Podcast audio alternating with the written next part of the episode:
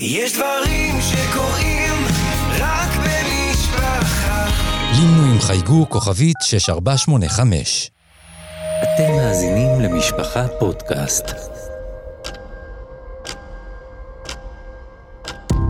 הפסקת אש.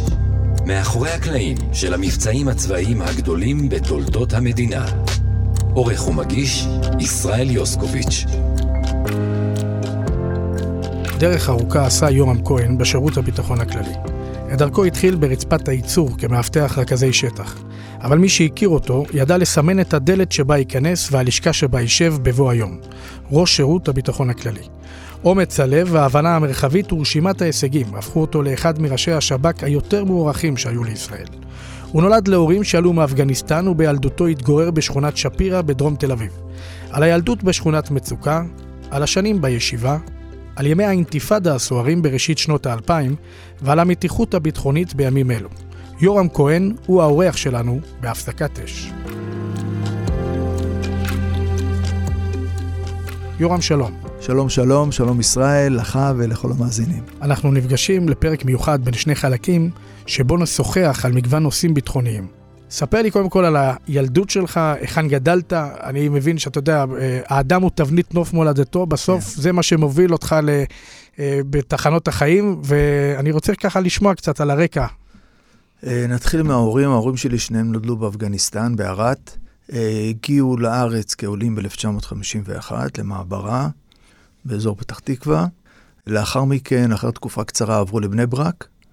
המשפחה שלי גרה שם, האחים שלי עם ההורים גרו שם בערך חמש או שש שנים.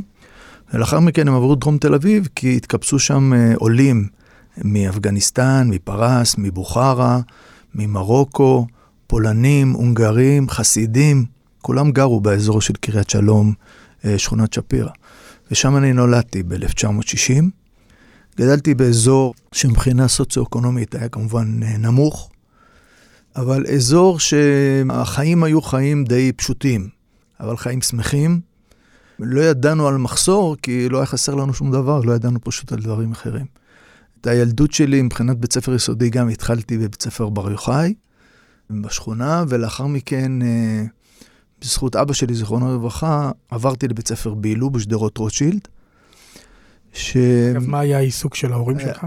אבא שלי היה נהג משאית, עפר, ואימא שלי הייתה עקרת בית ועבדה, ב... הייתה גם מבשלת בבתי ספר, ארוחות צהריים, מה שפעם היה נהוג, בבתי ספר יסודיים. ועברתי לרוטשילד, לבית ספר בילו, שמבחינתי, כילד בכיתה ג', הדרך הייתה מאוד ארוכה, הייתי נוסע שני אוטובוסים הלוך, חזור, אבל זה היה הפעם הראשונה שבעצם עברתי מדרום תל אביב למרכז תל אביב, כיוון שהיה בית ספר שנחשב בית ספר יותר טוב, מבחינה לימודית, כדי לשפר את הסיכויים שלי להתחכך באוכלוסייה, אוכלוסייה יותר מגוונת, יותר אשכנזית, משפחות יותר בעלות אמצעים. אני חושב שזה היה צעד חשוב, כי זה אפשר לי גם להיחשף לאנשים אחרים, אולי לשאוף יותר קדימה, על אף שאז לא חשבתי במונחים של לחשוב גבוה מדי.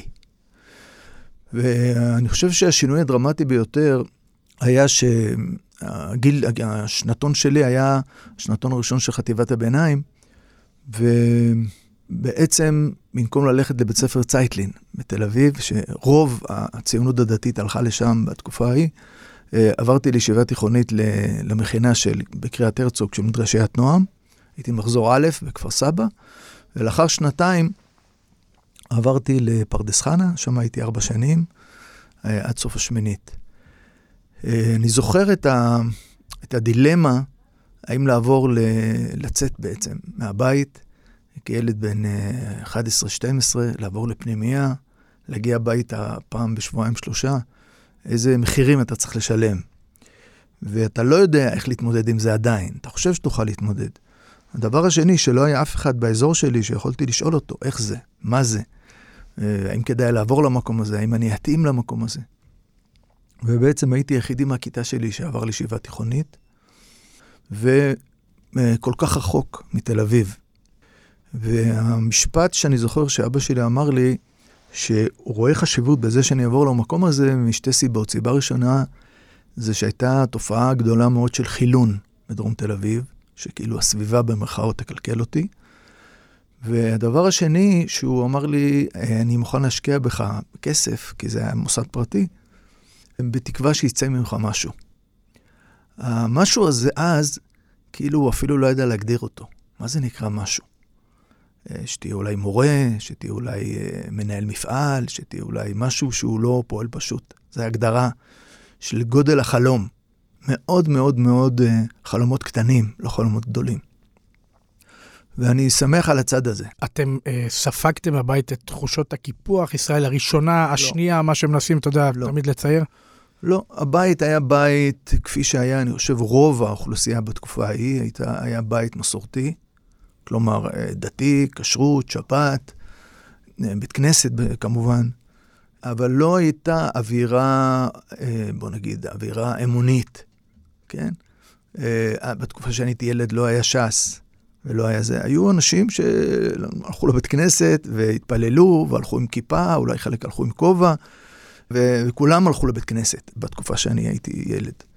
והייתה אווירה של, גם עם, עם השכנים, נקרא לזה, אווירה מאוד מלוכדת של חברויות, של טיולים ביחד ל, לכל מיני מקומות טיולים משותפים, לסחנה, לים המלח, לירושלים, לחברון, ברגלים בעיקר.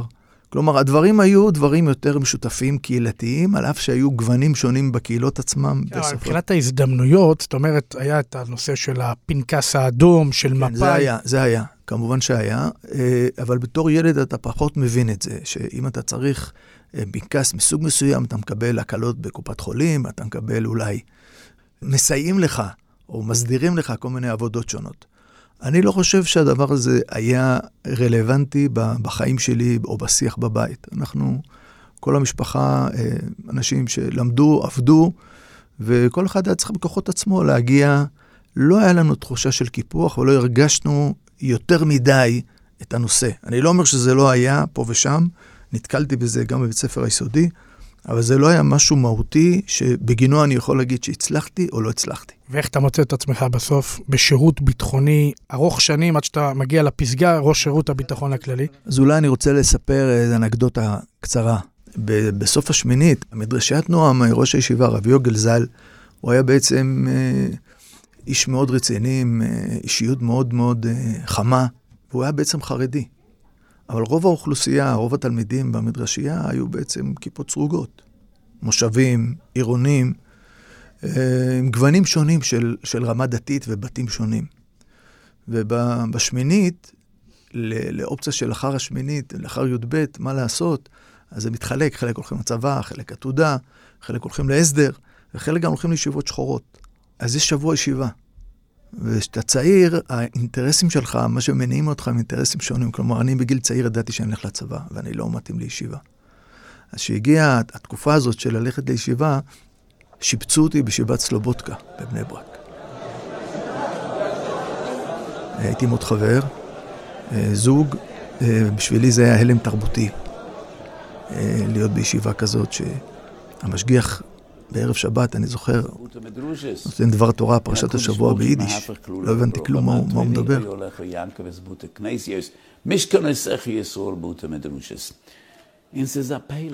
ואחרי זה, כל השבוע שהייתי שם בשיעורים, אבל האנקדוטה המיוחדת שאני רוצה להגיד, ש, שאני זוכר שלקחו אותי לפגישה עם הסטייפלר, פעיל קהילות יעקב. נכנסתי אליו עם החבר וקיבלנו ברכה מיוחדת.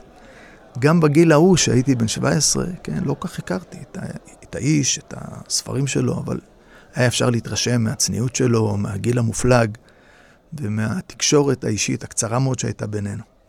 אז אפילו, גם הייתי בן בני ברק, או חזרתי, נגיד המשפחה שלי גדלה שם כמה שנים, וגם אפילו יצא לי זכות להיות אצל הסטייפלר, לקבל ממנו ברכה. אחרי הלימודים הגעתי ל... ל הייתי תקופה מסוימת בקורס טיס ונפלתי, ולאחר מכן הגעתי למסיירת גולני, שם בעצם עשיתי את אה, רוב השירות הצבאי שלי עד השחרור. השתחררתי מספר חודשים לפני מלחמת שלג, מלחמת שלום הגליל. השירות הצבאי שלי היה מאוד מיוחד עם אנשים מכל הקשת הפוליטית, קיבוצים, מושבים ועירונים. אה, אנשים מיוחדים, אה, אחווה של רעות, עם שירות צבאי מאוד מאוד קשה מבחינה פיזית ומנטלית. אה, זה גם שנים שמאוד ביגרו אותי, אולי אפילו הייתי אומר, עיצבו אותי במידה מסוימת.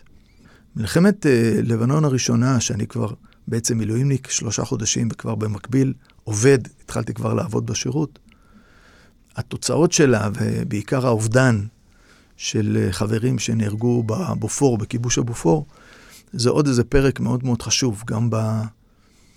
שאתה נתקל פעם ראשונה באופן כל כך דרמטי, בעובדה שמלחמה זה אף פעם לא דבר חיובי, אם אפשר לקרוא, ותמיד יש להם מחירים כבדים, גם כשאתה מנצח. ולאבד חברים קרובים זה כמובן משהו שמשפיע עליך, מעורר אה, מחשבה. והצוות שלי, אני חושב כמו הרבה צוותים אחרים או יחידות אחרות, נמצא בקשר עם ההורים השכולים עד, עד ימים אלה. כלומר, 40 שנה לאחר מלחמת לבנון הראשונה.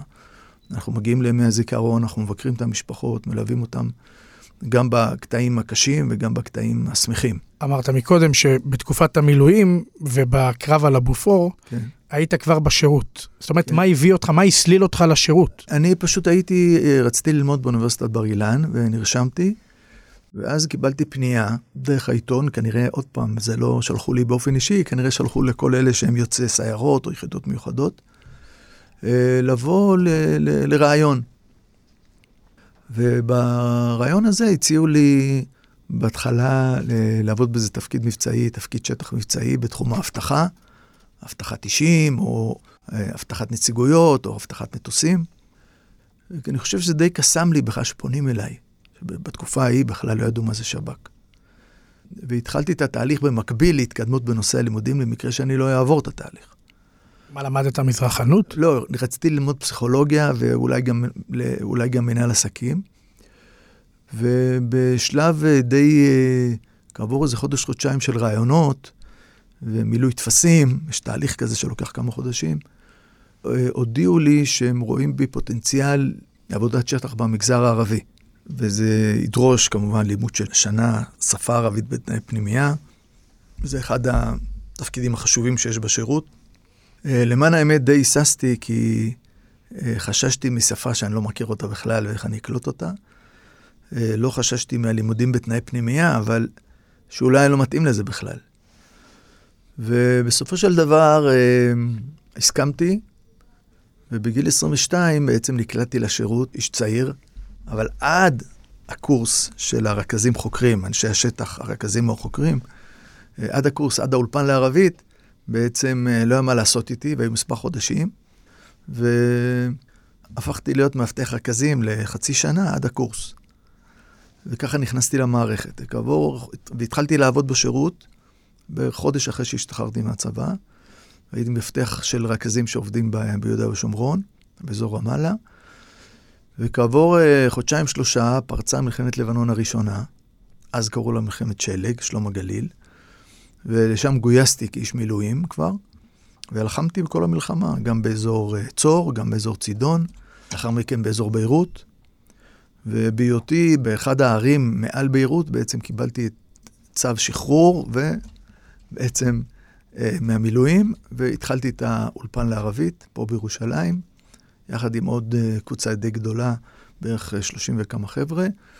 אה, התחלנו אה, אולפן אה, מאוד מאוד אינטנסיבי, ארוך, בתנאי פנימייה, שמהבוקר עד הערב לומדים אה, שפה ערבית, מנהגים ערבים, שירים, קללות, אה, ביטויים, משפטים, תרבות, דת, תקשורת עם אנשים, מניפולציה עם אנשים, כל מה שקשור שהוא הבסיס הוא שפה.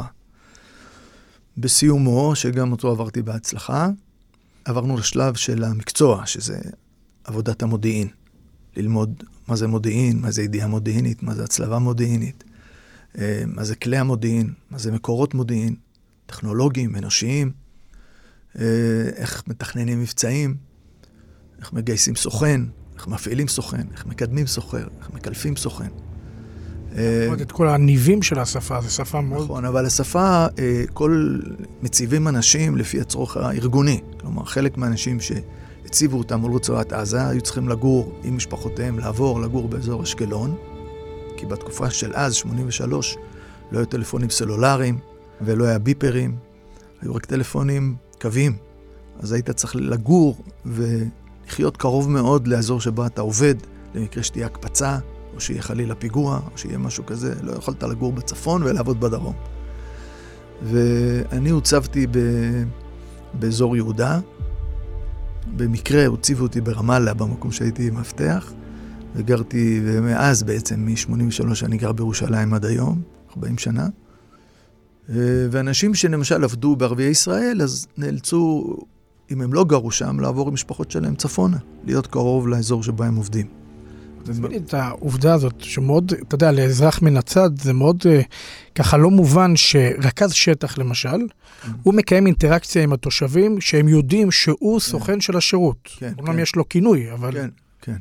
אה, זה בנוי בצורה כזאת, אה, גם, גם בישראל וגם בשטחים או ביהודה ושומרון ועזה.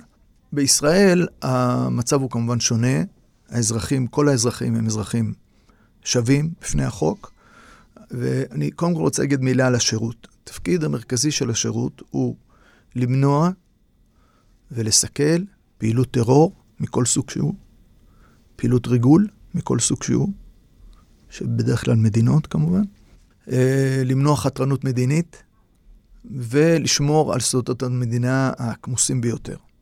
השירות עושה עוד עבודות, הוא למשל מאבטח את האישים, את הסמלי שלטון בישראל.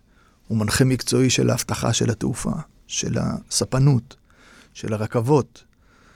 יש לו כאילו עוד תפקידים, אבל התפקיד המרכזי שעליו הוא אמון, מרכזי, עם השנים הוסיפו לו כל מיני תפקידים, אבל התפקיד המרכזי זה למנוע ולסכל טרור מכל סוג שהוא, מערבים, מיהודים, מזרים, בתוך מדינת ישראל או בתוך גבולות מדינת ישראל, שלצורך העניין, במקרה הייחודי שלנו, זה כולל את יהודה ושומרון ועזה. את הפעילות שלו בתוך יהודה ושומרון ועזה הוא מבצע בשיתוף פעולה הדוק עם הצבא. הצבא הוא הריבון מבחינת מדינת ישראל, כי השטח הזה לא מסופח, זה שטח כבוש, וצה"ל מחזיק בו, אלוף הפיקוד הוא בעצם המפקד של האזור.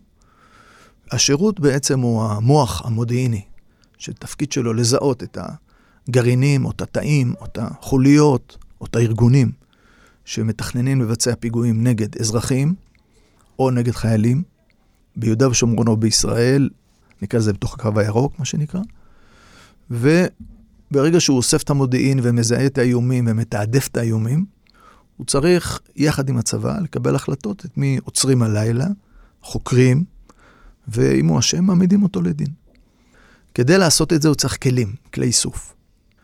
אז יש כמה גופים שהתפקיד שלהם להתמחות בתא שטח מסוים. נגיד, אם אנחנו מדברים על חברון, אז יש קבוצה של אנשים עם דיסציפלינות שונות, התמחויות שונות, שעובדים מול חברון. קבוצה אחת זה קבוצה של דסק, אנליסטים. גברים ונשים, שהם לאו דווקא צריכים לדעת ערבית, אבל הם אלה שקוראים את השטח מהחומרים שישנם, כל מיני סוגים של חומרים, מודיעיניים ושאינם מודיעיניים, מנתחים את השטח, מצביעים על הקבוצות היותר מאיימות עלינו, על פי האידיאולוגיה שלהם, המעשים שלהם בפועל וכדומה, למשל חמאס, ג'יהאד איסלאמי, פת"ח, חזית דמוקרטית, חזית עממית, התארגנויות מקומות, אנשים בודדים וכולי, והם מתעדפים לכל הקבוצה שהם מכוונים את האיסוף מולם, את האיסוף. הקבוצה הראשונה, הדומיננטית ביותר, זה הקבוצה של הרכזים, רכזי השטח. רכזי השטח, שהיה לי הכבוד להיות חלק מהם, הם אנשים שמדברים ערבית, מבינים כמובן ערבית, קוראים ערבית, ונמצאים בחיכוך יומיומי עם האוכלוסייה הערבית. הקבוצה הזאת, קבוצה שיש להם תפקיד להפעיל ולהיות אחראים על כל האיסוף המודיעיני האנושי באוכלוסייה. כלומר, לגייס סוכנים, לאסוף מידע, לגייס סוכנים לא סתם בגלל שהם רוצים, אלא אל מול היעדים הרלוונטיים, בתוך היעדים, בתוך החמאס, בתוך הג'יהאד איסלאמי וכדומה, להפעיל אותם בצורה חשאית, אה, לקבל מהם את המידע שרלוונטי לנו, לביטחון המדינה, וגם לעשות מבצעים יחד עם הצבא, או עם יחידה מיוחדת אחרת, כדי לעצור את האנשים הרעים, או כשאין ברירה אחרת, לפעמים מבצעים שהמטרה שלהם גם ליירט באש את האנשים האלה. יש עוד כמה מעגלים חשובים. אז דיברתי על התחום האנושי, אבל יש קבוצה שהתפקיד שלה לאסוף מודיעין טכנולוגי על אותה אוכלוסייה, בהאזנות, מאזינים לאנשים. המקצוע השלישי זה מקצוע של החוקרים, החוקרים זה אנשים שנמצאים בבתי הכלא, יש לנו אגף מיוחד בחלק מבתי הכלא, שאחרי שאנחנו עצרנו את הבן אדם שחשוד בביצוע פיגוע וכדומה, הוא מועבר למקום הזה, שם החוקרים של השב"כ, שהם גם דוברי ערבית, האיש שם נעצר בתוך שירות בתי הסוהר, אבל הוא נמצא בחדרים שהשב"כ אמון אחראי עליהם, ושם האיש הזה עובר חקירה. בהתאם לתוצאות החקירה, או שהוא משתחרר, או שהוא נשלח להעמדה לדין.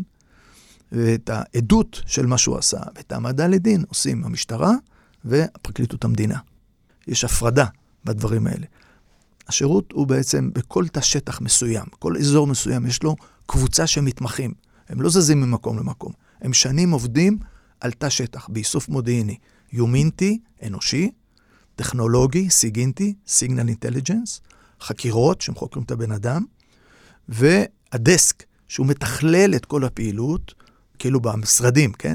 מתכלל את כל הפעילות, קובע סדר עדיפויות וקובע מה לעשות. אז לשאלתך, הרכז, הוא מופיע בכינוי בפני הציבור, יודעים שהוא איש שב"כ, יודעים שזה התפקיד שלו, כי הוא מסתובב בכפרים, הוא מדבר עם אנשים, הוא עושה את המעצרים, אבל יש לו, 70% מהפעילות שלו היא חשאית.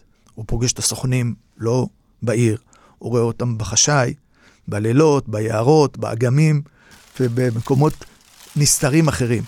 כשאני אומר אגמים, כי אני למשל עבדתי בלבנון, אז פגשתי סוכנים שלי מסביב לאגם קרון, זה נגיד סדר גודל של הכנרת. אז הייתי, בגלל שלא היה שם לא דירה שיכולתי להיפגש איתם, ולא מלון שיכולתי לראות אותם, ולא... אז הייתי רואה אותם בין קנה הסוף, מסביב לזה, בשעות הלילה, במקומות מאוד מאוד מפחידים, לשני הצדדים, גם לי וגם לו.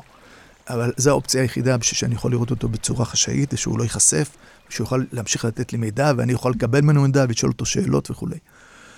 אז התפקיד של הרכז הוא מאוד מסובך. קודם כל הוא עובד לבד, הוא לא עובד בצוות. דבר שני, הוא גם צריך לעבוד בצורה חשאית, הוא גם צריך להכיר את האוכלוסייה, הוא גם צריך להכיר את הרחובות, הוא גם צריך להכיר את הבתים, הוא צריך להכיר את המכוניות, הוא צריך להכיר את הבדוקאים, פיזית הוא צריך להכיר אותם. והוא צריך לתכנן מבצעים, בין אם זה ביחידת דובדבן, או ימ"מ, או יחידות מיוחדות, סיירת גולני, סיירת צנחנים, ואיתם הוא עושה את הפעילות. אבל לפני זה אני רוצה לשאול, לפני שאנחנו באמת ניכנס לפרקטיקה של הפעילות, אני רוצה לשאול אותך, למשל, לאחרונה שמענו הקלטה של רכז שטח שמדבר עם משפחה מג'נין, והוא אומר, הבן שלכם עשה כך וכך, אנחנו באים לעצור אותו. הרי הרכז הזה מן הסתם לא עובד בתוך ג'נין, כי כן. הוא לא יכול להיחשף שם, כי שם לא יקבלו אותו. ברור. לא, יש במקומות, העבודה, אמרתי, העבודה שלו מאוד מגוונת. אה, למשל, לעזה ברור שמאז ההתנתקות לא אנחנו ולא צה"ל נכנסים. אבל הרכזים שלנו שעובדים מנגד, מרחוק, יכולים לבצע הרבה פעילויות, גם לגייס סוכנים וגם להפעיל סוכנים, לקבל מהם מידע. לא נדבר כרגע על הצורה, באיזה דרך חשאית אנחנו מקבלים את המידע. אבל לדבר, אנחנו יכולים לדבר עם כולם. למשל, אם צה"ל רוצה להפגיז איזה מבנה שבו יש, נגיד בבניין, בקומה 7 או 8, יש שם מפקדה של הג'יהאד אסלאמי. שהם מסתתרים שם כי הם יודעים שצה"ל לא יפגע במפקדה שיש שם בית דירות. אבל מסיבה כזו או אחרת אנחנו רואים שהמקום הזה מהווה מקום מוקד שמכוון עלינו, לחיילים שלנו, טילים או רקטות או ירי. ורוצים לנטרל את הפעילות שלהם, את הפיקוד הזה, את השליטה והפיקוד. אז מי שיעשה את זה, שהשב"כ יתקשר לשכנים או לבעלי הדירה, ויגיד שיש בכוונתנו לפגוע, ואנחנו נותנים לאנשים עשר דקות או רבע שעה לעזוב את הבניין, כי אם לא, אז אנחנו נפציץ ואנשים עלולים להיפגע. או למשל, אם יש מבוקשים לפעמים שהם חמושים, וזה יכול להיות ביהודה ושומרון, זה יכול להיות מקומות אחרים. רכז, כמו שהקלטה, הוא מדבר עם האבא, הוא מדבר עם האמא, הוא מדבר עם הדוד או עם האח הגדול, והוא אומר, שלום, קוראים לי איקס, הם יודעים מי זה איקס. כן, יודעים. קוראים לי אבוהני, או קוראים לי סמי, או קוראים לי דאוד, או קוראים לי לא משנה מי.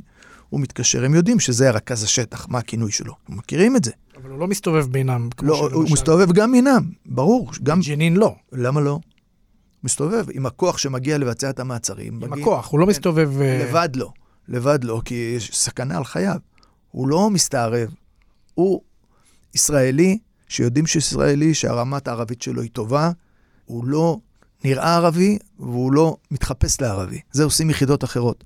התפקיד שלו הוא קצין מודיעין, אחראי על השטח, ולכן הוא יודע להעביר מסרים, הוא יודע לדבר, הוא יודע לדובב, והוא יודע גם לשכנע שצריך. למשל, הורים שהילד שלהם נהיה מבוקש, הרבה מאוד פעמים, אחרי שמדברים איתם, ומבינים שהילד עלול להיהרג בהיתקלות, מעדיפים לפעמים להביא את הילד, או את הנער, או את הצעיר, להסגיר אותו, במקום שהוא ייהרג בעימות עם הצבא. וזה זה אחד התפקידים. אנחנו באמת שומעים וקוראים על הישגים אה, באמת פנומנליים בנושא הזה של, ה... של סיכול טרור מצד אחד, ובאמת היכולת של שב"כ, של צה"ל, להגיע באמת כל מיני נקודות מאוד ספציפיות, וכל הזמן מנקרת את השאלה, איך אצל גלעד שליט במשך חמש שנים כן. לא הצלחנו להגיע למקום שבו הוא היה. אוקיי. אה, קודם כל, אה, אירוע כזה, כמו של גלעד שליט, הוא באמת אירוע שהוא כישלון. אני חלק מהכישלון הזה. אה, אבל אני אסביר עוד איזה נקודה אחת. היום בעולם המתקדם יותר, פעם העולם הישן, לפני 30-40 שנה, המידע המודיעיני המשמעותי ביותר היה אנושי. אבל הוא היה כמעט בלעדי, כי לא הייתה תקשורת אחרת. היום, בן אדם שהולך ברחוב, הוא מקרין הרבה יותר לסביבה, על המיקום שלו. יש לך מיקום, איפה שאתה נמצא דרך הסלולר, אתה מכניס כרטיס אשראי, יש לך חתימה, אתה נכנס לאוטו, יש לך חתימה, המצלמה ברמזור מצלמת אותך. הרבה מאוד פעולות שאתה מבצע כבן אדם תמים, משאיר חתימה שהיית שם. אז לכן העולם הטכנולוגי, מעבר לזה שהיום אתה מתקשר בטלפון, בסלולר, במחשב משפחתי, אז כל העולם הזה, הטכנולוגי, בעצם עוטף אותך, ובמקום כמו שאתה נמצא, יש לך את הטביעת אצבע שלך, שהיית שם. אם אתה מצליח לאסוף את הנתונים האלה, אז אני יכול לאסוף עליך הרבה מאוד אינפורמציה, שהיית שם. ולפעמים לשמוע אותך בזמן אמת, לפעמים לראות אותך בזמן אמת, לפעמים לצלם אותך בזמן אמת. בלי ידיעתך, לא עם ידיעתך, בלי ידיעתך. כלומר, האדם היום, האדם באשר הוא אדם הרבה יותר חשוף. הוא מצולם, הוא מוקלט, והוא נראה בכל מקום. מה שלא היה פעם. עכשיו, שאם אתה לוקח את המידע האנושי, המידע הגלוי, המידע הטכנולוגי, תחשוב, פעם לא היו מל"טים, היום יש לך רחפנים ומל"טים. כלומר, אתה הרבה הרבה יותר חשוף. אפשר לאסוף עליך הרבה יותר מידע ולקבל עליך יותר תמונה אינטימית עליך, על המיקום שלך ועל מעשיך. אם אתה אדם תמים, אז אין לך מה לחשוש. אבל אם אתה עבריין פלילי, או שאתה עבריין ביטחוני, מחבל, אז ברור שיש לך מה לחשוש. היכולת של השב"כ הגדולה ביותר, החמה ביותר, זה יכולת היתוך, אינטגרציה. זה אף פעם לא כלי אחד שנותן את התוצאה. זה תמיד התמחויות שונות של אנשים שעובדים כמו בחדר ניתוח. אחד אחות, אחד מרדים, אחד מנתח, כל אחד עושה משהו. ביחד מטפלים בחולה. כל אחד יש לו תפקיד, וכל אחד תורם על פי יתרון יחסי למאמץ המשותף. כל פעם מישהו אחר מוביל על פי יתרון היחסי שלו, כן? אם רכז השטח מוביל, אז בגלל שיש לו, צריך לעשות מעצר בשטח. אם האזנות מוביל, בגלל שהאיש מדבר בטלפון, אז זה, כל אחד מוביל על פי יתרון. היו לנו הרבה הצלחות בלהגיע לאנשים שנחטפו, או לא עלינו, נחטפו ונרצחו ונקברו, והיינו צריכים להגיע אליהם בלי שיתוף פעולה, עוד לפני שלפעמים תפסנו את הרוצחים.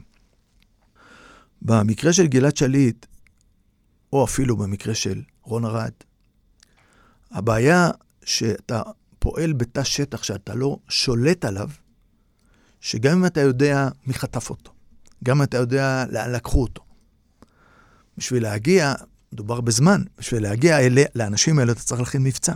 מבצע כזה לפעמים יכול לקחת חודשים, של סכנה וכולי וכולי. ואז צריך להחליט אם עושים אותו, כי המחיר שאתה עלול לשלם הוא יותר גבוה מהצלת הבן אדם עצמו.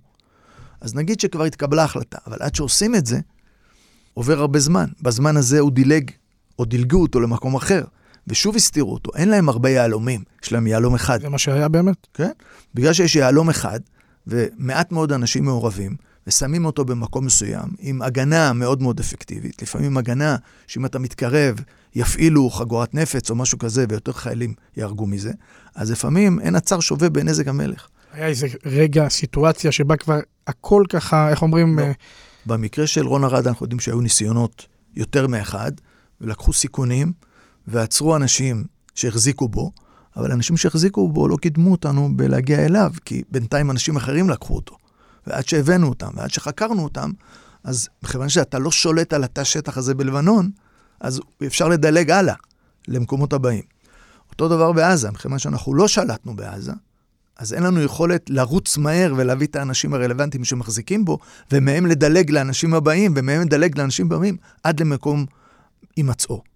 וזה אחד המגבלות שיש בסיטואציה שאתה לא יכול לעצור ולחקור את האנשים שמחזיקים בו. זה לא מספיק לדעת שמוחמד מהחמאס היה שותף לזה. אוקיי, אבל העבירו אותו 20 ידיים מאז. אגב, למה באמת יצאנו מעזה? זאת אומרת, מה ההבדל בין הגדה, בין השטחים, לבין רצועת עזה? זאת אומרת, למה מה שאנחנו יכולים לעשות שם, בגדה המערבית, ברמאללה, בסביבותיה, אנחנו לא יכולים לעשות ברצועת עזה? למה צה"ל אה, נמנע מלהיכנס לשם? אה, טוב, זה סיפור ארוך לדבר על זה, כי הוא תלוי לא בהתנתקות, הוא קודם כל תלוי באוסלו. Above all, let us today pay tribute הסכמי אוסלו היו ניסיון של אה. רבין ושמעון פרס בזמנו, זיכרונם לברכה, להגיע לפשרה היסטורית עם העם הפלסטיני, ההסכם בין ישראל לפלסטינים, בעצם ההסכם בין ישראל לאש"ף, חתום עכשיו כתוואי, ומרגע זה הוא בעל תוקף. עכשיו קלינטון מסדר את לחיצת היד.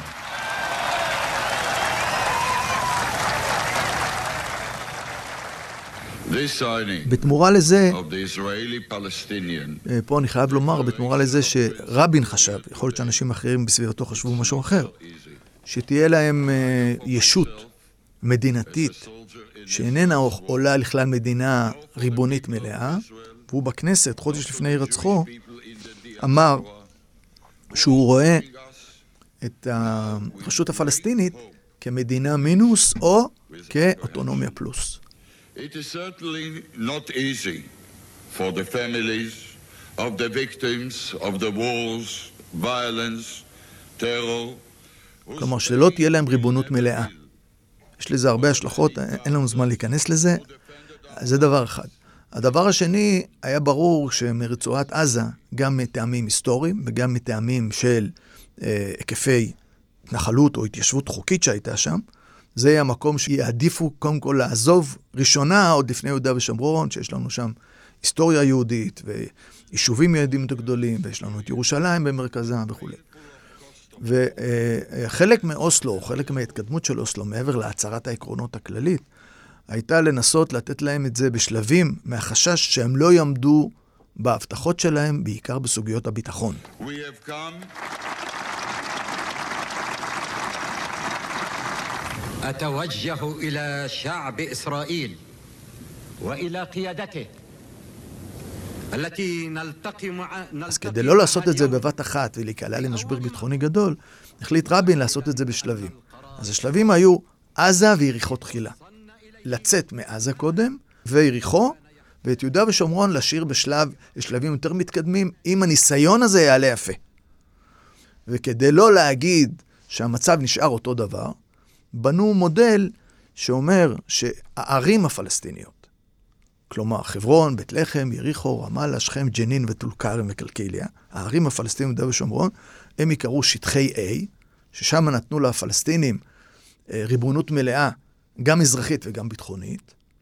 קבעו כמה עיירות, לא הרבה, אבל כמה עיירות גדולות, שבהן הסטטוס הוא חצי-חצי, כלומר, לפלסטינים יש אחריות, נקרא לזה אזרחית, מוניציפלית, לבנייה, לארנונה, דברים מהסוג הזה, תשתיות, אבל האחריות הביטחונית נשארת בידי ישראל, בידי צה"ל.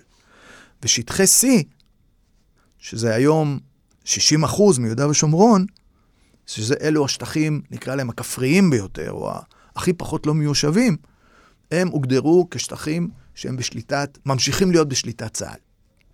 וזה מה שקרה. כלומר, ישראל נסוגה מעזה, באופן מלא כמעט, השאירו עדיין בשלבים, השאירו את היישובים, אבל נסוגו מעזה, והחליטו באופן מודע להפסיק את הפעילות הביטחונית בתוך רצועת עזה, למעט הגנה על היישובים, בגוש קטיף, בניסנית, בכפר דרום וכדומה. כלומר, הגנה, הפעילות של צה"ל הייתה הגנה על הגבולות, ים, יבשה, והגנה על היישובים. אבל לא הייתה פעילות אקטיבית, מסיבית, כמו שהייתה קודם בעזה.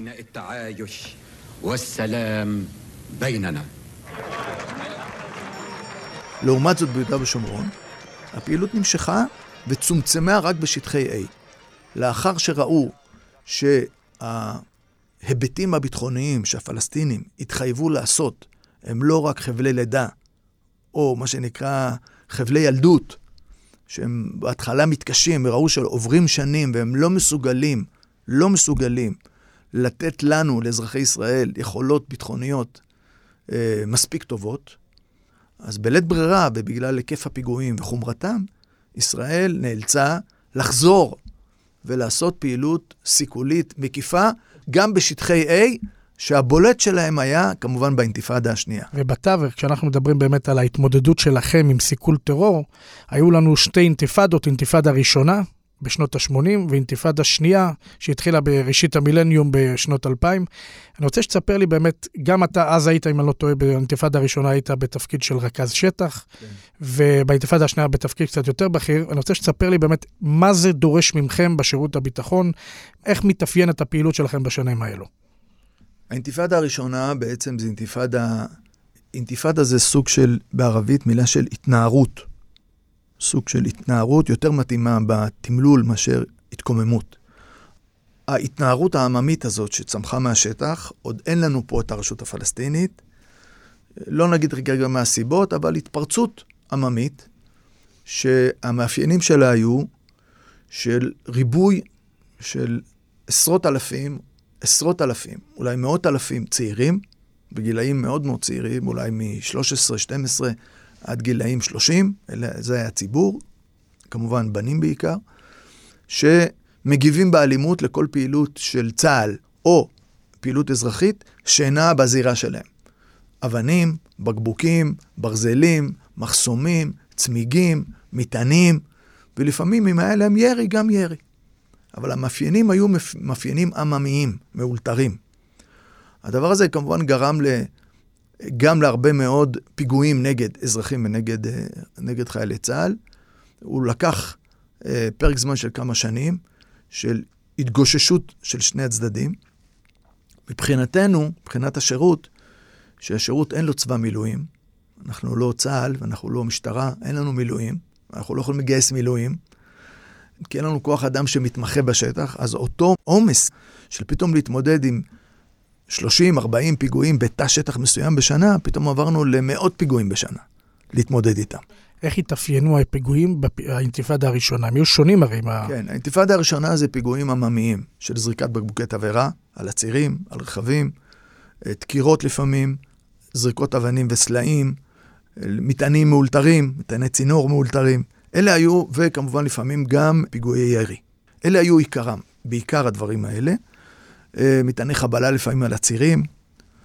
כמות הנפגעים גם הייתה גדולה כתוצאה מזה שמספר הפיגועים עלו באלפים, אבל אנחנו נדרשנו פתאום, קודם כל צה"ל נדרש, להתמודד ולהתכתש עם הפרות סדר אלימות בהיקפים עצומים בכל השטח, בכל כפר ובכל עיר ובכל מחנה פליטים, זה דבר ראשון. הדבר השני, שכתוצאה מהפעילות הזאת גם נפגעו פלסטינים שהיו מעורבים, לפעמים כאלה שאינם מעורבים, ירי גז ופיזור הפגנות וכל מיני, ולפעמים חיילים שנקלעו למצוקה והיו צריכים לחלץ את עצמם, אז נפגעו גם לפעמים אזרחים חפים מפשע.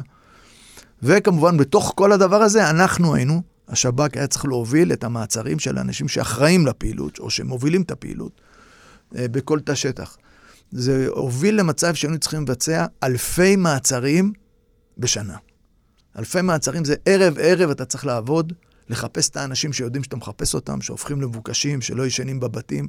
חלקם עברו ללון במערות, חלקם אה, ללון בבתי ספר, חלקם נכנסו למסגדים, חלקם אה, שינו את הזהות שלהם. וכל הזמן אתה צריך לקבל מודיעין ולרדוף אחרי החבר'ה הצעירים האלה באינטנסיביות מאוד מאוד גדולה, ולקח לנו, לנו זמן עד שהאינתיפאדה הזאת שכחה. ורק ב-91 בעצם התחילה לרדת באופן דרמטי בהיקף הפעילות ובהיקף הנפגעים, לאחר שישראל גם שילמה מחיר, גם בנפגעים, גם ב, כמובן בכסף ובכלכלה, אבל גם בתדמית הבינלאומית שלה ובלחץ בינלאומי להגיע לפשרה, מה שהוביל את ועדת, ועידת מדריד, ולאחר מכן את אוסלו. האינתיפאדה השנייה זה סיפור אחר לגמרי. בין הראשונה לשנייה קורה מצב שכבר ישראל חתמה עם ערפאת ועם הפת"ח, הארגון הגדול ביותר, ואפשר לקרוא לו המתון מבין הקיצונים ברשות הפלסטינית, על הסדר, ש... אה, להגיע לאיזשהו הסדר שיוביל אולי בעתיד להסדר מדיני שאולי יוביל לחיים משותפים אחד ליד צד השני. וההסדר הזה פתח, נפתח במילים מתוך רצון טוב של שני הצדדים. אבל מהר מאוד התברר שהפת"ח לא מסוגלת לעמוד בהתחייבות שלה. היא לא מסוגלת לרסן את החמאס, היא לא מסוגלת לרסן את הג'יהאד איסלאמי, היא לא מסוגלת לרסן גופים קיצוניים אחרים. הגם שהפת"ח התרסן, אבל הגופים האחרים, הפלסטינים, לא הפסיקו. והתחלנו לקבל פיגועים, פיגועי הרג המוני, של מתאבדים באוטובוסים, מתאבדים במסעדות, מתאבדים בטרמפיאדות. כמובן, זה היה המימד המרכזי. כלומר, צד אחד היה הפיגועים שנשאו אופן הרבה יותר חמור. זאת אומרת, המתאבדים התחילו אז? לא היו לפני זה? קצת. לא, התחילו ב-90 ו... 96, 93, לא, לא, נכון. 93 התחילו. ו... אוסלו, נכון? במקביל, פחות או יותר, התחילו כמובן על ידי ארגון החמאס. האמת היא שהראשונים שקראו לזה היו ג'יהאד איסלאמי, אבל, אבל החמאס היה הראשון שמימש את זה בפועל, בפיגוע באזור מחולה של מישהו עם רכב שהתפוצץ על אוטובוס. אה, ולאחר מכן זה הלך וגדל, כי הם הבינו שיש להם כלי נשק שגם הורג הרבה יהודים וגם יוצר מורא בפחד. וחומרי הנפץ הם היו כאלה שאומנם מאולתרים, אבל פוגעים בהרבה יותר אנשים. זה היה המימד הראשון. המימד השני שהגענו איתו לאינתיפאדה השנייה היה שהרשות הפלסטינית שנכנסה, ישראל הסכימה, ישראל הסכימה, שכוחות הביטחון הפלסטינים, שזה המשטרה, כוח ימי, כוח יבשתי, כוחות הביטחון הפנימיים שלה, כי אין להם צבא, יישאו נשקים. ואז היה ב- ביהודה ושומרון איזה 40-50 אלף פלסטינים נושאי נשק, נשק קל, קלצ'ניקובים וכאלה, אקדחים מהסוג הזה, וגם ברצועת עזה כמה עשרות אלפים. שהמטרה של הרשות והמטרה של ישראל הייתה כדי לייצר שקט, לייצר סדר, לשלוט בגורמים העוינים, הטרוריסטים הפלסטינים, ולייצר ביטחון. מה שבפועל קרה שהם מאוד מאוד התקשו לעשות את הפעולות האלה. הם מנטלית התקשו לעצור את האחים שלהם, בני דודים שלהם החמאס. התקשו לעצור אותם לאורך זמן. לא יכלו לשפוט אותם על פעולות טרור. וככה נוצר מצב שאחרי של, מה שעשינו, במובן שנתנו להם חבל ואחריות וכולי, ונסוגנו משטחי A, את החלק שלהם הם לא מילאו. עם קשיים פנימיים, אותנטיים, אבל גם קשיים תפקודיים. נוצר מצב שאנחנו נאלצנו, ישראל נאלצה עכשיו להיכנס ולסכל טרור במקום שפעם היו רק מחבלים, עכשיו יש גם מחבלים וגם כוחות ביטחון פלסטינים חמושים באותו תא שטח. שאנחנו צריכים לתמרן בין שני, שלא יראו עלינו, שלא נראה עליהם. אני זוכר, זכור לי כילד אירוע שבו שוטרים פלסטינים עמדו והתעמתו עם אני, חיילים. אני כבר, כבר מגיע לזה. אז האינתיפאדה הזאת באמצע, ב-96 היה לנו אירוע של אירוע מנהרת הכותל, שהוא האירוע הראשון הדרמטי, שבה ישראל החליטה לפתוח את מנהרת הכותל בעיר העתיקה בירושלים, וערפאת, שרק שנתיים, שלוש קודם כל ישראל נתנה לו להיכנס לפה וקיבל פרס נובל לשלום, והביאו אותו לבית הלבן, הכריז שהפעולה הישראלית הזאת זה לערער את אה, יסודות הר הבית, והפלסטינים לא בפעם הראשונה יצאו למחות בצורה אלימה, אכזרית וקיצונית נגד ישראלים ונגד אה, חיילים ואזרחים באשר הם, עם גל של שמועות בלתי מבוסס, והביא לשפיכות דמים. אבל השפיכות דמים הזאת גם היו, גם היו מעורבים, לראשונה היו מעורבים כוחות הביטחון הפלסטינים. הם ירו על חיילים שלנו, בקלקיליה, בטול כרם, בשכם, ברמאללה ובחברון. זו הייתה קריאת השכמה לצד הישראלי ולצד הביטחוני, וזה היה קריאת השכמה לזה שכוחות הביטחון הפלסטינים, לא רק שלפעמים הם עוצמים עין, לא רק שזה שהם מעלימים עין לאחיהם המחבלים, אלא פה, בעת משבר, במקום להרגיע את השטח, במקום להכיל אותו, במקום להוריד את... הם משתפים פעולה, והם, בנשק שניתן להם, הם בעצם יורים על כוחות צה"ל ועל אזרחים. הקריאת ההשכמה הזאת הובילה להתארגנות של צה"ל, גם בהחלפת הדיסקט, שאנחנו נמצאים בעצם לא מישהו שהוא ידיד, אלא מישהו שמהאויב הפך לעוין, והעוין הזה יכול בתנאים מסוימים להפוך שוב פעם לאויב. וצה"ל נערך לזה, לאפשרות שזה יקרה. כולם קיוו שזה לא יקרה, אבל לאפשרות שזה יקרה. בדרך היו כל מיני מהלכים שניסו להסדיר את זה, או להגיע איתם לפשרה, או להגיע איתם להבנות, איך הם מטפלים ברעים בצד שלהם, וישראל מטפלת בבעיות הביטחוניות מהצד שלה. ובאיפה שלא ניתן, אנחנו נעביר להם מידע, מה שעשינו, נעביר להם מידע על חמאס או על ג'יהאד איסלאמי שעומדים לבצע פיגועים בישראלים, על מנת שהם יסכלו אותם. במקום שאנחנו ניכנס לשטח A, נסכן את חיילי צה"ל, נפגע בלגיטימציה שלהם, נפגע להם בכבוד הלאומי, נפגע להם ברמה בעיני העולם וכולי וכולי. אבל כל עוד התפקוד שלהם נותר חלש, והפיגועים עלינו, אז לא השאירו, לא הותירו בעינינו ברירה, והיינו צריכים לעשות את זה חדשות לבקרים. האינתיפאדה השנייה היא מגיעה על מצע אחר לגמרי. אנחנו כבר נמצאים בסיטואציה שניסיונות אה, להגיע להסדר שהוביל בזמנו ראש הממשלה אהוד ברק עם יאסר ערפאת בתיווך אמריקאי, עם הצעה מאוד נדיבה של אהוד ברק אה, ליאסר ערפאת, להסדר קבע, שכלל את כל המרכיבים, גם של סוגיות הליבה, שזה ירושלים, פליטים, התנחלויות, שטחים, גבולות והסדרי ביטחון. האמריקאים קיבלו את ההצעה, שמעו את ההצעה שלנו, שמעו את הדרישות שלהם, ובסוף שמו על השולחן, הנשיא קלינטון שם הצעה לשני הצדדים. הצד הישראלי קיבל. היינו בסיטואציה שהצעה מדינית של האמריקאים, שהם טיווחו הנשיא קלינטון, נמסרה לשני הצדדים אה, בוועידה שהייתה בארצות הברית. צריך לזכור שבוועידה הזאת, הצד הישראלי השיב בחיוב להצעה מאוד מאוד מפליגה ונדיבה, אם אפשר לומר. ועל אף האמור לעיל, יאסר ערפאת לא קיבל אותה. זה הדבר הראשון. כלומר, בתחום המדיני היינו בסיטואציה שגם הצד השני מאוכזב וגם אנחנו מאוכזבים.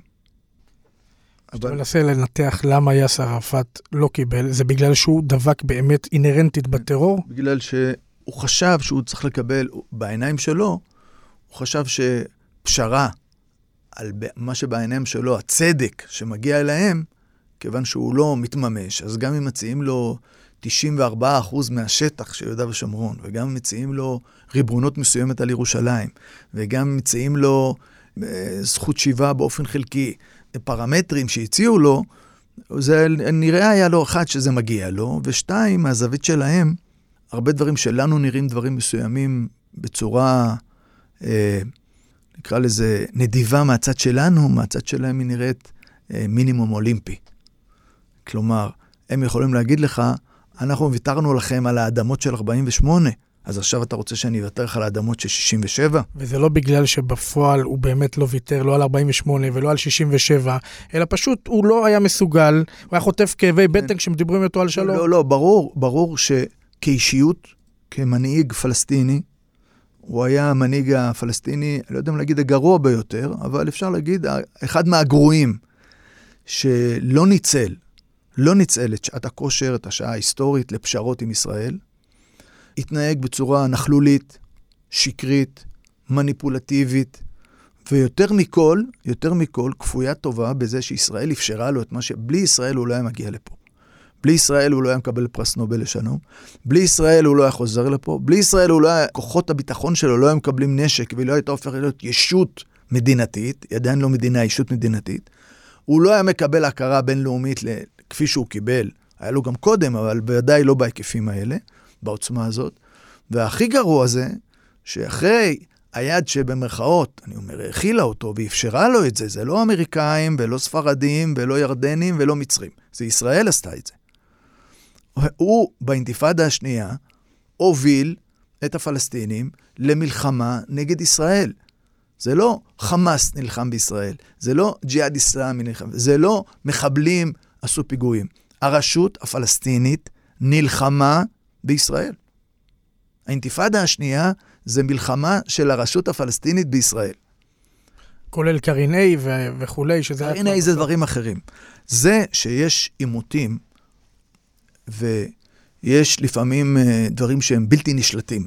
כלומר, יכול להיות מצב שהצד הישראלי בטעות או לא בטעות, יירה ויפגע בכמה פלסטינים חפים מפשע. וזה יעורר זעם וכולי וכולי. יכול להיווצר אירוע צבאי שלא צפינו אותו, שהוא גורם נזק והרגשות מתפרצים. בהחלט יכול להיות. יכול להיות גם להפך, כמו שקורה כל יום. אבל המנהיגות בשני הצדדים, התפקיד שלהם להרגיע את הציבור, לשלוט בכוחות הביטחון, לשלוט בגורמים הזועמים, מה שנקרא, שרוצים לבצע אלימות בצד השני, ולאפשר חיים משותפים ככל הניתן. באינתיפאדה השנייה, שהם כבר נמצאים פה, ויש להם מדים, ויש להם נשק, ויש להם תקשורת, קשר ומעמד כזה או אחר בג'יפים, וישראל נמצאת איתם בסוג של תיאום ביטחוני אפילו, ואפילו קשרים מדיניים טובים, וגם התחומים האזרחיים פועלים, אם זה בתי חולים, אם זה מים, אם זה חשמל וכדומה וכדומה. והיה משבר בין שני הצדדים. במקום שהמשבר הזה ירוסן על ידי הצד השני, מי שליבה את האש זה יאסר ערפאת. זאת אומרת, אתה לא מאמין לטענות שזה בגלל ששרון עלה אז בערב ראש השנה להר הבית. זה שיכולים להיות טריגרים, אם לא היה שרון, יכול להיות גם מישהו אחר. הטריגר יכול להיות כל מיני טריגרים.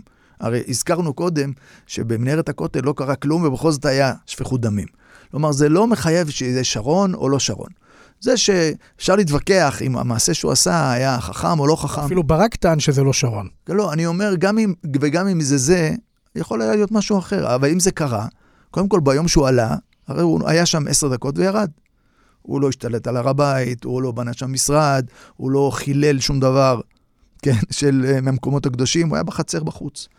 ובאותו יום לא קרה כלום. האירועים היו בעצם ביום של מחרת, ביום שישי, בימי התפילה, שנזרקו אבנים וסלעים על כוחות המשטרה שהיו באזור. ביניהם, בין היתר, נפגע ניצב, מפקד המשטרה, יאיר יצחקי? יאיר יצחקי, אה, נפגע מסלע, נדמה לי שפגע בראשו והוא התעלף, וזה גרם לתגובה מאוד חריפה, כנראה באופן טבעי, של הלוחמים שלו בהר הבית, ולכמות נפגעים, כולל נפגעים בנפש, ואחרי זה לאירועים אחרים, כולל בישראל. אבל הדברים האלה יכלו להיעצר כעבור 24 שעות, 48 שעות, 96 שעות. מה שקרה, קרה בדיוק להפך. ערפאת קרא לעם שלו להיאבק. קרא לדברים, אה, בעצם לאלימות. כולל הוא קרא לשהידים. מה זה שהיד? זה אנשים שמקריבים את עצמם בשם האסלאם. במקרה הזה בשם האסלאם למען העם הפלסטיני. והאויב הוא האויב הישראלי. וברגע שהוא עשה את זה, ושיש לידם, יש בידם נשק, ויש בידם יכולות, ואחרי שחלקם עברו אימונים צבאיים, והכוח, אמנם לא בהתחלה, אבל ארגוני הטרור קיבלו מזה רוח גבית לפעילות טרור נגד ישראל. והוא עצמו, יאסר ערפאת, מימן בכסף את כל החוליות של הפת"ח ברחבי יהודה ושומרון, באמצעות מרון ברגותי שיושב בכלא, בגין הפעולות האלה, פעולות הרצח האלה, כולל פגיעה באזרחים. אפילו לא היה מאבק של לחימה בחיילים. לצד הפת"ח הוא הקים גם את ארגון תנזים, אם אני לא טועה, נכון? כן, הפת"ח זה ארגון גג. תנזים זה בעצם, בעברית זה ארגון. הפת"ח זה כאילו מפלגה, התנזים זה כאילו הארגון, מה זה אש"ף? אש"ף זה ארגון שחרור פלסטין, שהוא ארגון גג שכל ארגוני הפלסטינים, כל ארגוני הטרור, זה גם כולל חזית עממית וחזית דמוקרטית וחמאס, כל הארגונים של הפלסטינים הם תחת המטריה של ארגון שחרור פלסטין. לא הבנתי. יאסר ערפאת היה יושב ראש אש"ף. היו לו שלושה תפקידים, אוקיי. שלושה תפקידים. גם למחמוד עבאס יש שלושה תפקידים, הם מחזיקים בשלושה כובעים. הוא יושב ראש אש"ף, זה עוד הוא הביא מחו"ל, שהוא היה עוד בגולה, כאילו, בצורך העניין, ואז הוא אומר שהוא הוא אחראי בעצם לכל הפלסטינים באשר הם בפזורה, כלומר, מחנות הפליטים בלבנון ובסוריה ובירדן, ולכל הפלסטינים שנמצאים ביהודה ושומרון ועזה. אוקיי? זה הוא כאילו האיש שמייצג אותם, יושב ראש אש"ף. התפקיד השני שלו, שזה קרה גם עוד לפני אוסלו, זה שהוא יושב ראש הפת"ח. מפלגת הפת"ח, שהמפלגה הכי גדולה בציבור הפלסטיני, שיש פת"ח ביהודה ושומרון ועזה, ויש פת"ח גם בלבנון ובמקומות אחרים. כאילו, יושב ראש המפלגה הגדולה. התפקיד השלישי נולד לאחר אוסלו, כן? והוא יושב ראש הרשות הפלסטינית. פתאום היא נהייתה ישות מדינתית, היא לא מדינה, היא ישות מדינתית, היא עדיין לא מדינה, כי אין לה הכרה של מדינה, אין לה גבולות, והיא לא מוכרת כמדינה. היא משהו בדרך, שעוד לא יודעים היום אם בכלל אי פעם הם יגיעו, ואם כן, מה היה הגודל של המדינה, מה היא תכלול, גיאוגרפית וכולי וכולי. ואז בעצם הוא החזיק בשלושה כובעים. אש"ף, פת"ח, והוא גם הנשיא, או בשפה שלנו, יושב ראש הרשות הפלסטינית. הראיס. הראיס, כן. ואני רוצה לשאול אותך באופן אישי, איפה תופסת אותך האינתיפאדה השנייה? באיזה תפקיד? זאת אומרת, איפה החלק שלך היה ב, באירוע הזה? באינתיפאדה השנייה אה, הייתי, כשהיא פרצה, הייתי בעצם בתפקיד אה, של ראש אגף, נגיד כמו אלוף או כמו ניצב במשטרה. אה, ראש אגף של המטה מגזר הערבי של השב"כ בתל אביב. השירות בנוי ככה שיש לו שלושה אגפים גיאוגרפיים, דרום, מרכז וצפון. לפחות אז הוא היה ככה בנוי. והיה לו גם תפקיד מטה, ראש אגף מטה בתל אביב, שהוא בעצם טיפל בהרבה מאוד תחומים שהתחומים הגיאוגרפיים לא נגעו. למשל, כל האלה נגעו בטרור גיאוגרפי שנוצר מה, מהטריטוריה שבה הם אחראים, אבל יש טרור שקוראים לו חיזבאללה, ויש טרור שקוראים לו דאעש, ויש טרור שמגיע מחו"ל, ויש אה, מחקר שמתעסק בחקר הארגוני הטרור. יש uh, מוקד שליטה על כל האירועים עצמם וההשלכות שלהם. יש טרור שהוא חוצה גבולות. למשל, אם מישהו מעזה מדבר עם בדואי בנגב, שמבריח משהו לחברון, זה שלושה אזורים שונים. אז צריך מישהו לתכלל את הפעילות הזאת. יש קשרים בין השב"כ לבין ארגוני המודיעין הערביים, לא המערביים, יש גם מערבים, אבל ערביים מסביבנו, ירדן, מצרים ואחרים, יש מישהו שמטפל בזה. אז זה עושה האגף שנמצא במטה. ואני הייתי באגף הזה, הייתי ראש האגף, וב-2003 מוניתי על ידי אז אבי דיכטר, שהיה ראש השירות, אה, להיות, לעמוד בראש האגף יהודה ושומרון וירושלים. בשירות מזרח ירושלים הוא חלק מיהודה ושומרון, בגלל אופי הפעילות של היריב, ולא קשור לתנאים, נקרא לזה, האם זה חלק מישראל או לא חלק מישראל, האם הם תושבים או אזרחים, אלא בגלל... פה תושב... אמירה מדינית. לא, לא, האמירה, הקונספציה היא קונספציה מקצועית, כדי שלא תהיה בעיה של תפר. שלא, כי ה, לצערנו הרב, המזרח ירושלמים, הם לא פועלים כמו ערביי ישראל, אבו גוש או, או לוד. הם מזוהים כפלסטינים, פועלים כפלסטינים, כמות המעורבות שלהם בטרור גבוהה מאוד כמו ערביי חברון ורמאללה, כמות האנשים שהם אנשי חמאס הם כמו אנשי בית לחם או שכם, וכמות הפיגועים שלהם בפיגועי הרג המוני, פיגועי התאבדות, זהה לכולם. כלומר, גם הניסויים שלהם וגם הפעילות. זה נכון שיש להם, בגלל שישראל החלה את החוק עליהם, ישראל אה, הרחיבה את שטח ירושלים הריבונית אחרי 67, אז הם כאילו חלק מישראל, חלק מירושלים. הם אמנם במעמד של תושבים ולא אזרחים, הם לא מצביעים לכנסת, אבל כל שאר הזכויות יש להם. ובגלל הזכויות האלה, שיש להם מספר צהוב ודרכון ותנועה חופשית בישראל, הם יכולים להגיע לכל מקום ולעזור לכל חוליה וכל מתאבד. חלקם כמובן פרנסים בכבוד, אבל הכלי הזה שישראל נתנה להם בעצם יצרה לנו הרבה איומים מורכבים מאוד בתחום הביטחון. אז את האינתיפאדה השנייה, שאני הגעתי בשיאה, לאחר החודש הקשה שהיה לנו ב-2002, פסח 2002, של הפיגוע הקשה במלון פארק, אבל באותו חודש, אה, במרץ 2002, נהרגו כמה עשרות ישראלים, ובמשך כל השנה הזאת, שנת 2002, נהרגו למעלה מ-450 ישראלים בשנה אחת. למעלה מ-450 אזרחים ישראלים נהרגו מטרור בשנה אחת. כולל חיילים, אבל הרוב הגדול אזרחים. מתוך 450, 50 נהרגו בתוך רצועת עזה. חיילים ואזרחים, הרוב אגב חיילים. ה-400 אחרים זה 400 ישראלים שרובם הגדול נרצח מפיגועי טרור בתוך עורף ישראל. בגלל פיגועי האוטובוסים, בגלל פיגועי המסעדות, פיגועי ההתאבדות. ורק מיעוטם נהרגו בתוך יהודה ושומרון. הנתונים האלה, שאני הגעתי לתפקיד, שראיתי שאת את עיקר הצרות, במרכאות, אה, הנזק, לא, לא עיקר הפיגועים, עיקר הפיגועים עשו פת"ח, אבל עיקר ההרוגים והנפגעים היו לנו כתוצאה מהחמאס, בגלל חומרי הנפץ שלהם, בגלל המטענים המתוחכמים שלהם. אז החלטנו, לאחר ניתוח של הדברים האלה, אה, לרכז את הפעילות שלנו קודם כל בארגון חמאס, לאחר מכן בארגון הג'יהאד איסלאמי, ורק לאחר מכן לטפל בארגון הפת"ח. כי אין לנו capacity, כלומר אין לנו יכולת בלתי מוגבלת. כמו בכל דבר, כמו בבית חולים, אין לך אין ספור מיטות. ולנו אין, אין יכולת לפתוח עוד שב"כ. כי אתה צריך אנשים שדוברי עברית, צריכים להכיר את השטח, צריך... ולכן השב"כ, היכולת שלו היא מוגבלת, הוא יכול להימתח כמה שהוא יכול, והוא עשה את זה בגבורה, גברים ונשים, גם לאורך זמן, לאורך שנים.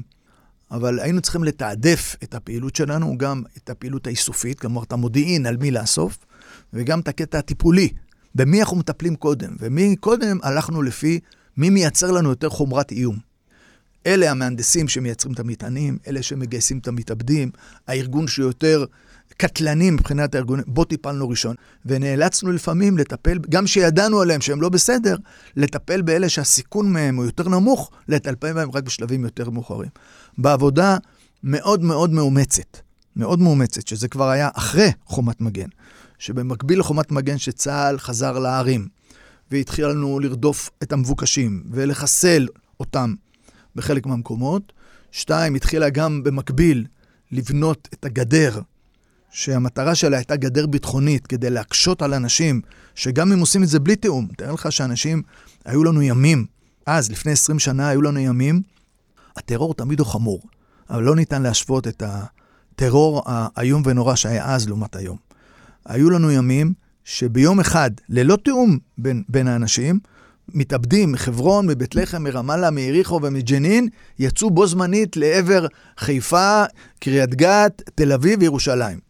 והיינו צריכים לטפל בהם במקביל, לזהות אותם במקביל, לעצור אותם בדרך במקביל, ולמנוע את הנזק שלהם במקביל. זאת אומרת, אתה בעצם אומר, הסיכול הוא הרבה פעמים באמת אה, עוד בבתים שלהם, אבל. הרבה פעמים הוא תוך כדי שהם כבר עושים את התנועה לתוך העורף הישראלי. השב"כ הוא במיטבו, מתי שהוא מצליח לזהות את האיום שהוא מתהווה, ולעצור את הפיגוע מבעוד מועד. על זה הוא נמדד ומקבל את הציון הכי טוב. זה הציון המצוין. ברגע שאתה, יש לך פער מודיעיני, והיריב תמיד מנסה, האויב, מנסה להסתיר את הכוונות שלו כדי שלא תעצור אותו. ואתה מזהה שהוא יוצא לדרך, אבל לפעמים אתה לא יודע באיזה דרך. לפעמים אתה לא יודע מי הבן אדם. לפעמים אתה לא יודע אם זה גבר או אישה. לפעמים אתה לא יודע אם הוא באוטובוס או ברכב. מזהה, מקור מספר לכם, מקור, לא מקור אחד. זה תמיד, מה שאמרתי, שילוב של יכולות מודיעיניות. זה יכול להיות מקור אנושי, אדם שמדווח לך, זה יכול להיות טכנולוגיה שמזהה אותו, זה יכול להיות משהו אחר, לפעמים זה מתחום קריאת המידע אפילו, כן? שיש לך יכולות טכנולוגיות חכמות, בינה מלאכותית, שמצביעה לך על משהו מסוים שאתה יודע לפרש אותו, כן? בפירוש רש"י שלך, שזה גלגול פיגוע. בן אדם אחר שמסתכל על זה, הוא לא מבין מה הוא רואה. אתה בעצם אומר לי שיש הרבה פעמים, גם בימים אלו, יכול להיות אירועים בתוך הקו הירוק, שפתאום אה, תופסים או לוקדים כן, אה, נכון, אה, מתאבד. מחבל, מת, כן. מפגע כן. בדרך, ולא יודעים על זה. זאת אומרת, נכון. זה לא מפורסם, ולא נכון. רואים את זה. האזרחים ממשיכים הלאה לחיות את חייהם, הם נכון. לא יודעים הם לא יודעים. שיכל להיות פה עכשיו הם לא איזה יודעים רכב. שחייהם נוצלו. זה קורה עשרות פעמים בשנה. איך זה מתבצע דבר כזה? ספר לי ברמה הפרקטית, שעושים את זה באופן כזה שהרחוב ממשיך הלאה את שגרת חייו? ברמה הפרקטית, קודם כל, לחץ של הציבור, הוא, אנחנו מנסים כמובן לנטרל את זה ושהציבור יחיה את חייו. הטרור, המטרה שלו זה, אמנם הוא רוצה להרוג, אבל המטרה של ההרג, זה המטרה להטיל עליך מורא. להטיל עליך מורא שתקבל החלטות שתואמות את האינטרסים שלו. ככל שאתה פחות חושש, פחות uh, נלחץ, וממשיך את חייך, ממשיך לבנות ולשגשג ופוגע ברעים, אז אתה מנצח אותו. אבל זה לא זבג וגמרנו. זו מלחמה ארוכה מאוד, קשה מאוד, אכזרית לפעמים מאוד, אבל זה הגורל שלנו, וצריכים לעשות את זה בצורה טובה מאוד, תוך כדי למידה. למידה מהכישלונות, ולפעמים גם למידה מההישגים, מההצלחות. איך זה עובד? אז אמרתי שהשירות יש לו יכולות שהוא מפקח על. נקרא לזה, על הקבוצות הפוטנציאליות, נקרא לזה, על הקבוצות, על התאים או על האנשים שהוא חושב שמהם תצמח הרעה. הוא מפקח עליהם בשלל, נקרא לזה שלל מיחושים, כל מיני סוגים של מיחושים. מיחושים אנושיים, מיחושים טכנולוגיים, מיחושים מודיעיניים. על מנת לזהות מי הטמפרטורה שלו עולה לכיוון רתיחה. וכל הזמן הוא אוסף את המידע וכל הזמן הוא מנתח אותו. אוסף אותו, וזה תהליך שקורה 24/7. זה לא כמו בדואר שאתה עובד מ-8 עד 5 והולך הביתה. אין. בשב"כ עובדים 24/7, כולל ביום כיפור. אני עצמי עבדתי פעמיים או שלוש ביום כיפור. עבדתי ממש, נסעתי לעבודה, לעבוד, כי היה לנו פיגוע התאבדות ביום כיפור, שאותו לשמחתי הצלחנו למנוע. אז אתה עובד 24/7, כן? גברים ונשים, רובם הגדול אגב נשואים, שאתה צריך לבוא לעבודה, לאסוף את המודיעין, לזקק אותו, לנתח אותו, להשאיר השערות, כמעט כמו תהליך, כמעט כמו תהליך של גמרא, אבל גמרא בדרך כלל אנחנו לומדים ראשונים ואחרונים, ומנסים לנתח טקסט ישן, מה הם התכוונו, מה הייתה הסברה, ולהגיע למסקנות כאלו ואחרות. פה אתה מנסה דרך המודיעין החלקי שאתה מקבל, כי כל הזמן הוא מסתיר משהו, את הכוונות האמיתיות שלו. אף אחד לא אומר אחד לשני בוא נעשה פיגוע, אף אחד לא אומר בוא נתאבד, אין, אין מילים כאלה. אתה צריך מניסיון קודם, מסימנים קודמים, מסימנים מעידים, מידע, מחוכמה ומדברים שאתה לא יכול לחשוף, שהוא לא יודע על עצמו לזהות מהלך שהוא עומד לעשות. ואז, ברגע שאתה מזהה את הפעילות, אתה רוצה לעצור אותה. עכשיו, יש כל מיני דרכים לעצור. אתה יכול להרים טלפון ולהגיד לו, תרד במקום כי אנחנו יודעים עליך ואנחנו נפגע בך. אתה יכול לבוא בלילה עם כוח צבאי לעצור אותו, או כוח משטרתי. אתה יכול ליירט אותו בדרך ביציאה. אבל לפעמים אתה לא יודע את זה. ואז, כשאתה לא יודע, ואתה לא מספיק להתארגן, אתה מקבל את זה לאחר שהוא כבר יצא. ואז אתה מקבל אינדיקציה שמשהו קורה. הפאזל הזה שלך, הוא נע לכיוון זה שאתה צריך לדעת איפה זה קורה, אתה לא יודע. לאן הוא נוסע, אתה לא יודע. איך הוא נראה? האיש לא אומר, שלום, קוראים לי עמר כהן, תעודת זהות חמש, הוא לא אומר את זה. אתה צריך לדעת איך הוא נראה, על איזה כלי רכב הוא נמצא, האם הוא הולך ברגל, מי נמצא איתו, האם מישהו מסיע אותו או לא מסיע אותו, זה גבר או אישה, מאיזה מקום הוא נמצא. יש לו מטען על הגוף או יש לו מטען בתוך תיק? הוא הולך עם נשק או הולך עם זה? האם הוא הולך לקבל את המטען ממישהו או שכבר מטען עליו? האם הוא מפעיל אותו עם שעון או שמפעיל אותו בלחיצה? מלא מלא דברים חשובים. כי ברגע שאתה יודע יותר, אתה יכול להחליט איך אתה מסכל אותו. אם אתה לא יודע, אתה מתקרב, הוא מפעיל את זה עליך, עליך ועל הסובבים. אז אתה כל הזמן מנסה, כמו פריסקופ, להתקדם אליו כל הזמן. בשיטת אלימיניאציה לפעמים, בשיטה מודיעינית לפעמים ובשיטה מבצעית. אתה כל הזמן צריך להתקרב אליו עם המחושים. אם אתה יודע מרחוק, אתה יודע מרחוק, אבל לאט לאט אתה צריך להתקרב. אז אתה שולח את הלוחמים שלך קרוב, אתה שולח את היכולות הטכנולוגיות שלך קרוב, עד שאתה מזהה אותו, כן? או לפעמים מזהה אותו אחד מתוך עשר, לפעמים אחד מתוך מאה, כן? אתה יודע שבאוטובוס הזה הוא נמצא, ואתה לא יודע מי הוא. עד שלא תעלה לאוטובוס, לא תזהה אותו. עכשיו, איך אתה עולה לאוטובוס? איך אתה עוצר את התנועה? איך אתה נכנס בלי שהוא יבין שאתה מחפש אותו? איך אתה נע בין המעברים? אתה שולח לוחם או אתה שולח לוחמת? אתה שולח זוג או אתה שולח זקן? איך אתה מוודא שאתה מזהה אותו, הוא לא הבין שזיהית אותו, כי אם זיהית אותו, הוא יודע שאתה עומד לעצור אותו או לפגוע בו, אז הוא יפעיל את זה לפני כן. כל הדבר הזה זה תורה מבצעית מאוד מאוד מורכבת, מאוד ייחודית לישראל, כי אין אותה בהיקפים האלה בשום מקום בעולם, והרבה ארגונים מודיעיניים, הרבה מאוד ארגונים מודיעיניים, מערביים ושאינם מערביים, ממדינות אחרות, באים ללמוד מאיתנו בגלל, לצערנו, הניסיון הרב שיש לנו, אבל גם בגלל ההישגים. אה, איך עושים את זה ואיך מסכלים. אז גם שיש לנו שנה קשה בטרור, מעל 80-90 אחוז מהפיגועים שהיו דומים לאלה שהתממשו, סוכלו. פשוט 10 או 20 אחוז מפקששים אותם, וזה הכישלונות שלנו. ברגע שזיהינו, שנכנסתי לתפקיד כראש אגף אה, ירושלים, יהודה ושומרון, אז עשינו את השינוי, כלומר, את הניתוח קודם כל, ואת השינוי בסדר העדיפות, והחלטנו יחד עם הצבא איך לעבוד כדי למקסם גם את הסדר העדיפות של החמור, אבל גם שמודיעין איכותי שיש לנו, לא נפקשש אותו, בגלל שאין לנו למשל זמינות של יחידה מיוחדת. נגיד שאתה יודע משהו, זה נקרא חלון הזדמנות.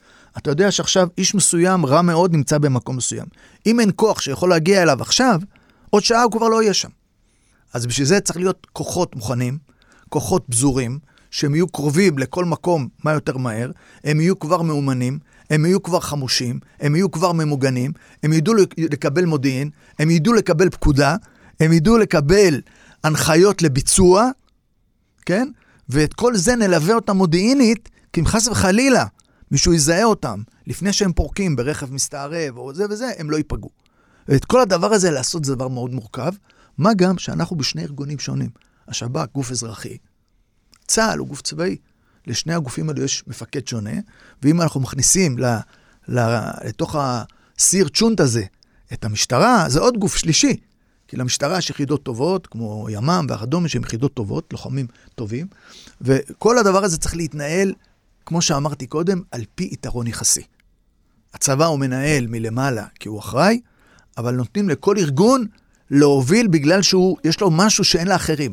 השב"כ את המודיעין, את ההיכרות, את ההצבעה, להגיד מי נמצא, איפה נמצא, ובואו נביא אותו. את הכוח המיוחד שהוא מתאים, האם לעשות את זה עם צלפים, האם לעשות את זה עם מסתערבים, האם לבוא עם מסוק, האם לבוא בלילה, האם לבוא עם כלבים, בהתאם לצורך, ובהתאם לזה מתאימים את היחידה הרלוונטית. בפרק הבא נעבור מהימים ההם לזמן הזה, ונשוחח על ההסלמה והמתיחות הביטחונית שגואה ביהודה ושומרון וגם בתוך הקו הירוק. יורם כהן, תודה רבה לך, ניפגש בפרק הבא. תודה, תודה. האזנתם להפסקת אש מבית משפחה פודקאסט, אני ישראל יוסקוביץ'. תודה לעורכת תהילה סיטון, למפיקה איילה גולדשטיין ולעורכת הסאונד שיראל שרף. ואפשר להאזין לפרקים נוספים בכל אפליקציות הפודקאסטים, באתר משפחה ובקו הטלפון 02-652-3820, שלוחה 24.